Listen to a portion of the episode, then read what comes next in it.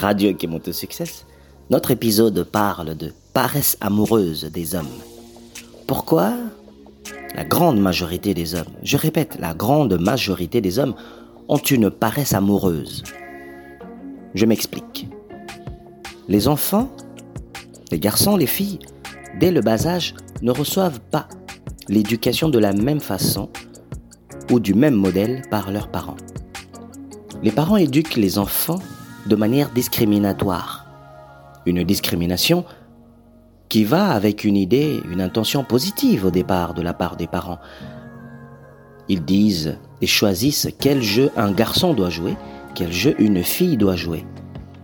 Certainement à cause des attributs féminins qui, avec l'âge, lorsque une fille est trop brutalisée physiquement, elle peut se faire mal ou, disons, détruire ses attributs féminines au niveau physique.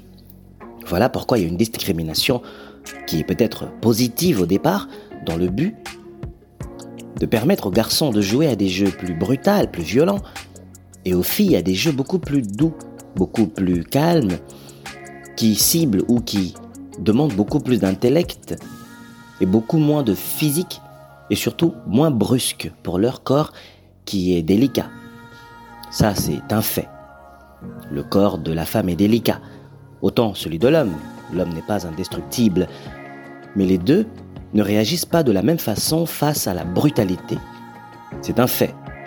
On a beau avoir des bodybuilders femmes, des bodybuilders hommes, la délicatesse reste du côté des femmes. C'est un fait. Ce n'est pas de l'opinion, c'est un fait. radio qui monte au succès se base sur des faits et non des opinions. Sinon, on va nulle part avec ça.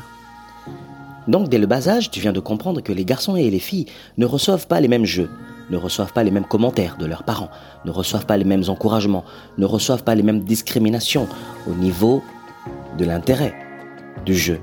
C'est-à-dire, les parents veulent que les filles jouent à un jeu que les parents jugent beaucoup moins dangereux physiquement pour la fille. Du même que on veut que les garçons jouent à des jeux beaucoup moins dangereux, cependant, on est tolérant à ce qu'un garçon aille jouer à des jeux dangereux. Du moment qu'il ne se blesse pas, mais on veut quand même qu'il reste à proximité des jeux dangereux. Mais la fille, on ne veut même pas qu'elle soit à proximité des jeux dangereux. Tu vois la nuance. Quand le garçon et la fille grandissent, la fille d'ailleurs, pendant son bas âge, recevait aussi des commentaires et une éducation ou des messages des types de jeux qui touchent beaucoup plus à la famille. Des modèles de jeux, des modèles de réflexion de la part de ses parents, de ceux qui l'entouraient quand elle était enfant. Des jeux qui touchent à la famille, qui touchent à l'encadrement de la famille. Des jeux qui touchent à la rendre maman. Et non pas à la garder une fille, mais à la rendre maman. Je fais allusion ici très vite à des poupées. Les filles jouent à la poupée pour se faire passer pour une maman, une tantine, elles prennent soin de la maison de la poupée, elles balayent, elles passent la mop, elles gèrent la maison de poupée. Donc elle est déjà gestionnaire, mais avec ce qui a été inculqué par les parents, d'être gestionnaire de sa maison, mais d'avoir en plus à développer le côté maternel, à très bas âge.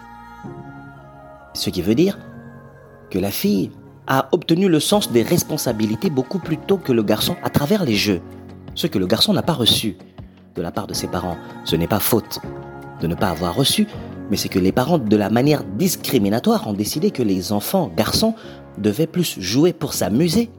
Et les jeux pour s'amuser ne sont pas des jeux de responsabilisation. Ce ne sont pas des jeux de relation. Ce sont des jeux banals dans lesquels tu ne dois rien à personne, mais que une fois que tu as fait le tour du circuit, il n'y a plus rien à faire, il faut recommencer. Donc les jeux de garçons quand ils sont enfants de mon point de vue aujourd'hui, sont des jeux complètement nuls de sens, nuls d'éducation, nuls de, morale, nuls de progrès.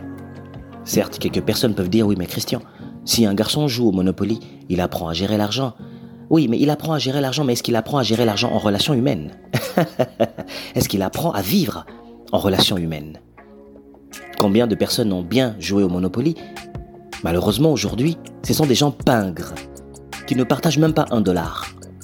Alors à quoi bon ce commentaire? Deuxième partie. Radio qui monte au succès. Deuxième partie. L'interlude, tu l'as compris, le prélude, tu as eu la vision. Maintenant, je t'emmène dans l'espace intersidéral de cette surface qui sous-tend et qui maintient la matrice même de la dite pensée qui veut que le garçon et la fille soient égales. Quelques scientifiques se sont prononcés là-dessus en disant l'égalité homme et femme n'est pas possible. C'est vrai, l'égalité homme et femme n'est pas possible. Mais lorsque nous devons dire égalité homme et femme, nous devons dire l'égalité à quel niveau? Au niveau professionnel, oui, c'est possible. Au niveau des compétences, oui, c'est possible de comparer. Mais égalité au niveau de la manière dont le corps réagit aux éléments extérieurs. Nous ne sommes pas égaux. Non, nous ne sommes pas égaux. On n'est pas égal. Parce que le corps de la femme capte des choses sur la peau, envoie des messages dans son cerveau beaucoup plus rapidement que celui de l'homme. Ça a été mesuré par des scientifiques, ça a été prouvé plusieurs fois. Donc la femme, dans sa sensibilité hypersensorielle, elle capte des choses de loin avant que ça vienne être en contact avec sa peau. Lorsque ça vient en contact avec son corps physique, ça ne fait que confirmer ce qu'elle avait déjà perçu dans sa perception sensorielle féminine. Donc, elle est obligée, avant d'arriver au danger, de se prémunir et de se protéger avant que ce danger ne devienne une proximité. Le garçon, par contre, peut côtoyer le danger de manière quotidienne, tout en faisant attention à ne pas se blesser souvent, mais celui-ci reste le voisin volontaire du danger, de la brutalité, de l'indélicatesse. Ouvre bien tes oreilles. Maintenant, quand une fille atteint 25 ans, 27 ans, elle a des désirs. Elle veut se mettre en couple. Elle veut peut-être fonder une famille. Je ne dis pas que du côté des garçons ce n'est pas le cas. Mais vu la base, comme j'ai prolongé et que j'ai présenté mon prélude, mon interlude, tu as compris que, à la base, ces deux petits arbres n'étaient pas plantés de la même façon. Alors lorsque ces arbres poussent, ils ne donnent pas les fruits au même moment. Le fruit de la femme apparaît beaucoup plus tôt parce que déjà beaucoup plus tôt, elle a reçu l'éducation d'être responsable en jouant avec des poupées. Du côté du garçon, on ne l'a responsabilisé en rien du tout à part ranger ses jouets quand il a fini de faire son saccage et de s'amuser. Donc celui-ci, son subconscient va le poursuivre jusqu'à dépasser l'âge adulte de 30 ans, de toujours vouloir jouer. De la même façon, le garçon voudra toujours jouer avec les filles. Dans une relation, c'est souvent la fille qui dit ⁇ J'aimerais me caser, j'aimerais bientôt qu'on ait des bébés. Quand est-ce que tu vas m'épouser? Je me pose des questions. Ce n'est pas simplement parce qu'elle sent à l'intérieur d'elle un appel féminin dans le fond intérieur de sa matrix. Non, pas du tout. C'est surtout parce que c'est l'environnement et le cognitif de son programme subconscient conscient qu'elle maintient, dont elle entretient par aussi le groupe autour d'elle, l'environnement qui lui pousse à maintenir le programme qu'elle a reçu dès l'enfance et qu'elle, elle le maintient et en le maintenant, elle maintient les gens qui sont autour d'elle de la maintenir à maintenir ce programme. Ça fait beaucoup de maintien, n'est-ce pas? Reste avec moi. Radio qui monte succès, c'est là pour toi. Donc, en couple, le garçon va traîner au-delà de 30 ans. Tu as sûrement entendu des gens dire Oui, mais un garçon peut se marier même à 50 ans, ça ne fait rien. C'est faux. Ce n'est pas que ça ne fait rien. Il y a un désintérêt à un moment donné. L'écart d'âge entre le moment où le garçon va mettre peut-être son premier garçon au monde à travers sa copine, ou sa première fille à travers sa copine, donc au moment où l'homme devient papa, s'il n'a plus d'intérêt du tout, donc celui-ci devient celui qui va délaisser les enfants, il ne donnera aucune attention. Il aura certes l'énergie pour jouer avec l'enfant, pour le voir grandir, mais il n'aura aucun intérêt d'accompagner l'enfant ou de jouer le rôle du responsable dans lequel lui-même s'est choisi de le faire. Alors souvent, c'est la main de la femme qui tire l'homme du côté de l'amour. Voilà pourquoi le titre de ce podcast s'appelle La paresse amoureuse des hommes. Car 97%, ça a été calculé, oh oui, il y a des études, de tous les mariages, c'est souvent la femme qui a demandé à l'homme, écoute, fiance-moi, fiançons-nous, marions-nous, j'ai envie d'avoir un enfant. Et très peu de pourcentage, quasiment 3% ou 2% quelque chose, virgule quelque chose, c'était les hommes qui disaient à leur copine, écoute, je pense qu'on est arrivé à un stade où moi j'aimerais me caser, toi tu penses quoi? Et oui, il y a des études qui prouvent aussi que un pourcentage de filles qui se voient offrir ou proposer de devenir fiancées ou mariées à leur copain se désistent. Oui, il y a beaucoup de filles qui se désistent. On ne dit pas que la vie est faite pour le mariage, Là où je veux en venir, c'est que le corps de la femme a un but.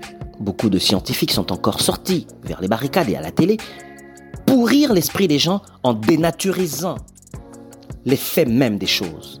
En disant que le sexe sert au plaisir d'abord. Et le corps de l'homme aussi sert au plaisir d'abord.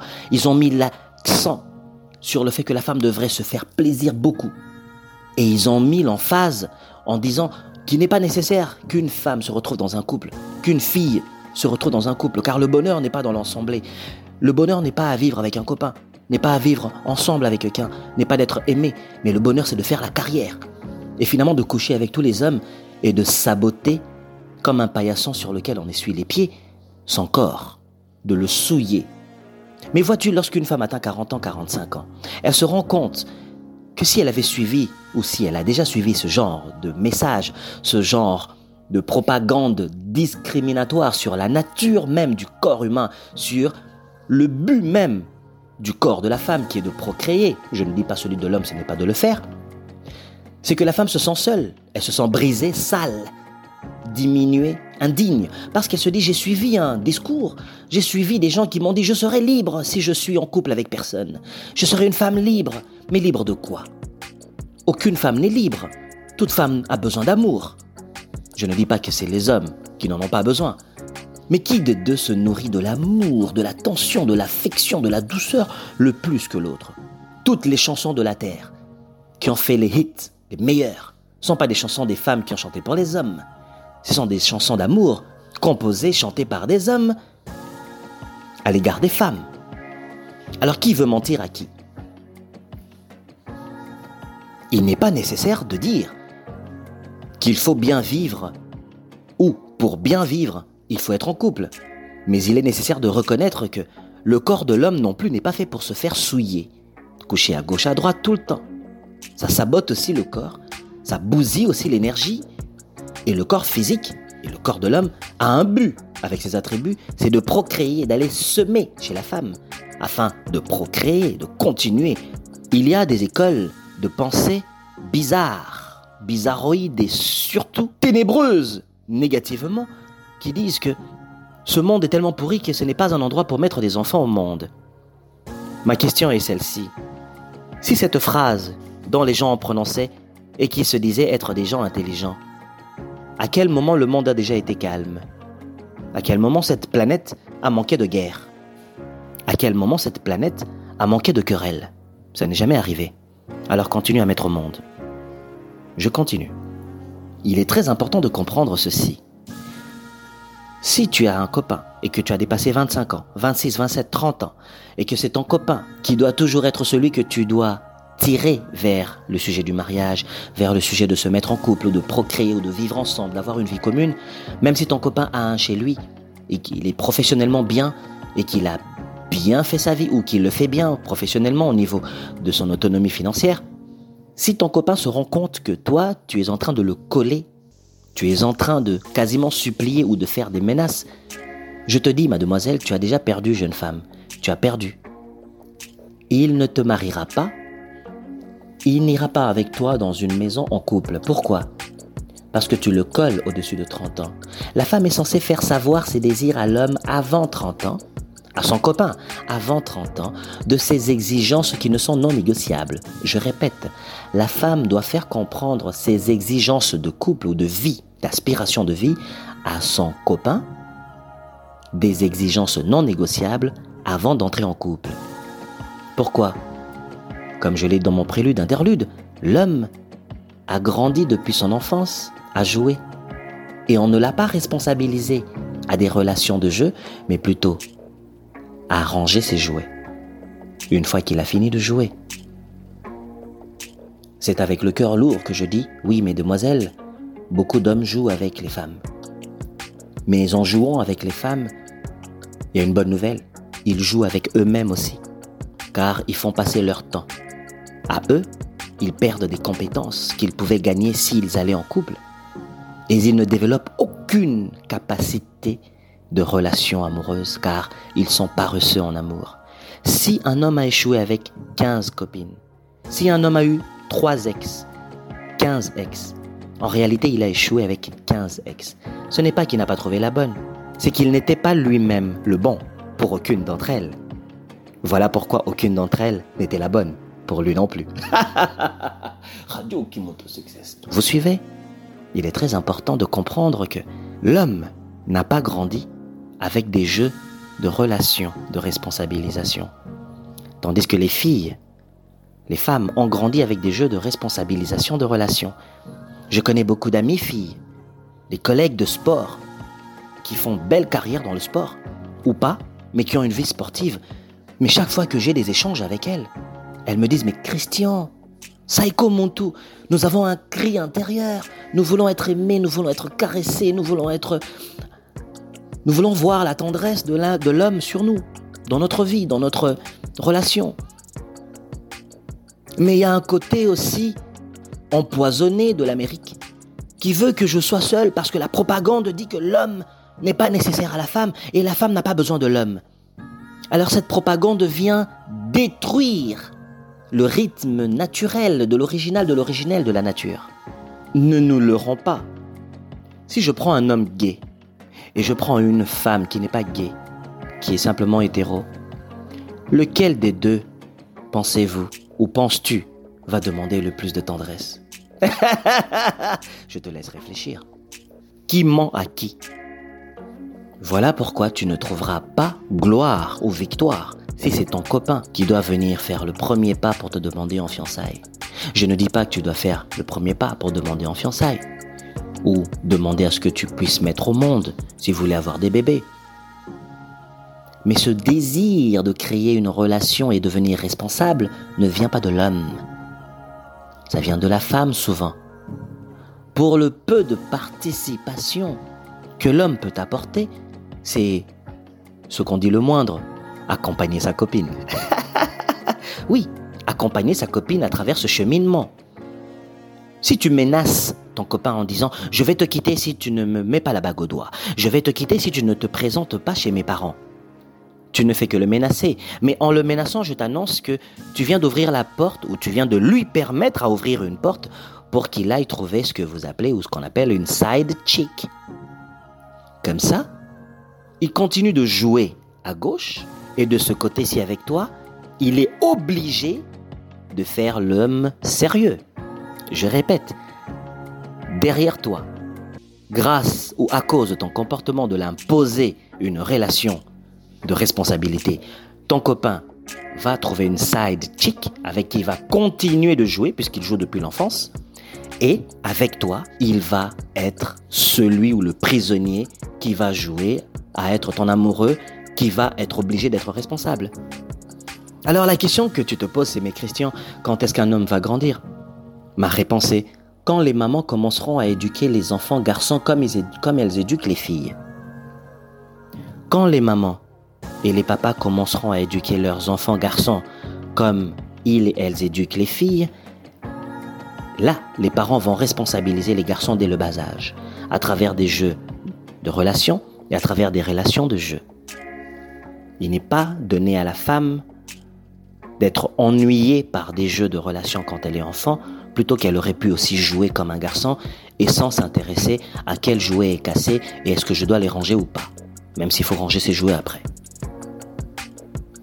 Et tout à coup, quand une fille trompe son copain, la société est scandalisée comme si on avait fait un rapport sur un tremblement de terre ou l'éruption d'un volcan. Mais on oublie que nous sommes responsables de ce que nous donnons à ceux qui arrivent sur Terre, donc ces bébés qui naissent, garçons comme filles. Ce seront des femmes et des hommes plus tard. Il faut y penser. Il ne faut pas attendre les programmer par des conneries qui sont déformées de la réalité qu'ils vivront quand ils seront adultes, dans le but de venir leur coller un épithète et l'étiquette sur le dos en disant Vous avez fait mal à la tête, voilà pourquoi on vous tient tête. Ah non, non, non. On ne doit pas tenir tête à un adulte. Pourquoi on ne tient pas tête à un adulte?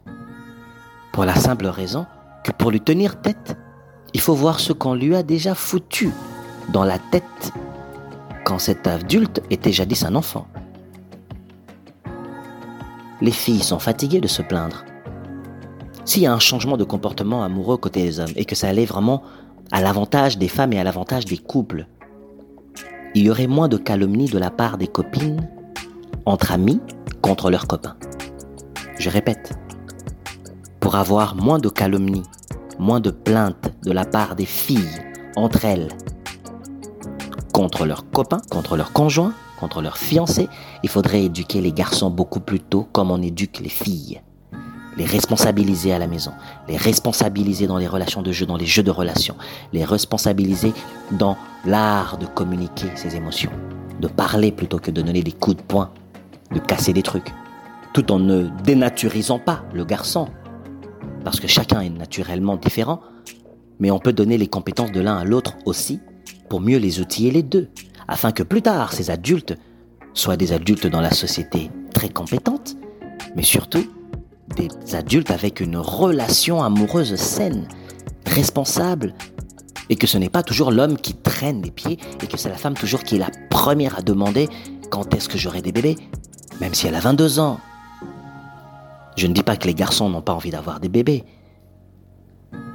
mais combien de garçons lèveront la main pour dire à 21 ans ils ont eu envie d'avoir des enfants, même quand ils étaient célibataires, ils n'avaient pas de copine Combien de garçons vont lever la main? À 27 ans, pareil, combien de garçons vont lever la main? L'idée peut effleurer un garçon que il a envie d'avoir des enfants, mais c'est une idée, c'est une idée lointaine. C'est comme pendant que tu écoutes ce podcast, tu te dis Ah, j'aimerais aller à l'Himalaya et grimper l'Himalaya au sommet. Tu peux le faire, mais il y a un processus qui prend vraiment, vraiment du temps. Car on doit te former, tu dois mettre de l'argent, tu dois te préparer à la formation mentale et tu dois te poser la question encore pourquoi tu y vas. Donc, cette hypothèse, cette image est lointain pour un garçon de s'imaginer que j'ai envie d'avoir un bébé. C'est pas comme aller dans un centre d'achat et se dire je vais m'acheter une baguette de pain ou de la tomate. C'est pas si proche. Ce n'est pas si accessible. Or, le garçon peut mettre n'importe quelle fille avec qui il est en couple, enceinte, mais le désir de la responsabilisation, de la responsabilité n'est pas là. C'est là est mon point. Voilà pourquoi je dis que si tu as un copain, ce n'est pas lui qui te demandera en premier, c'est toujours toi qui traînera. Radio qui monte au succès, à bientôt.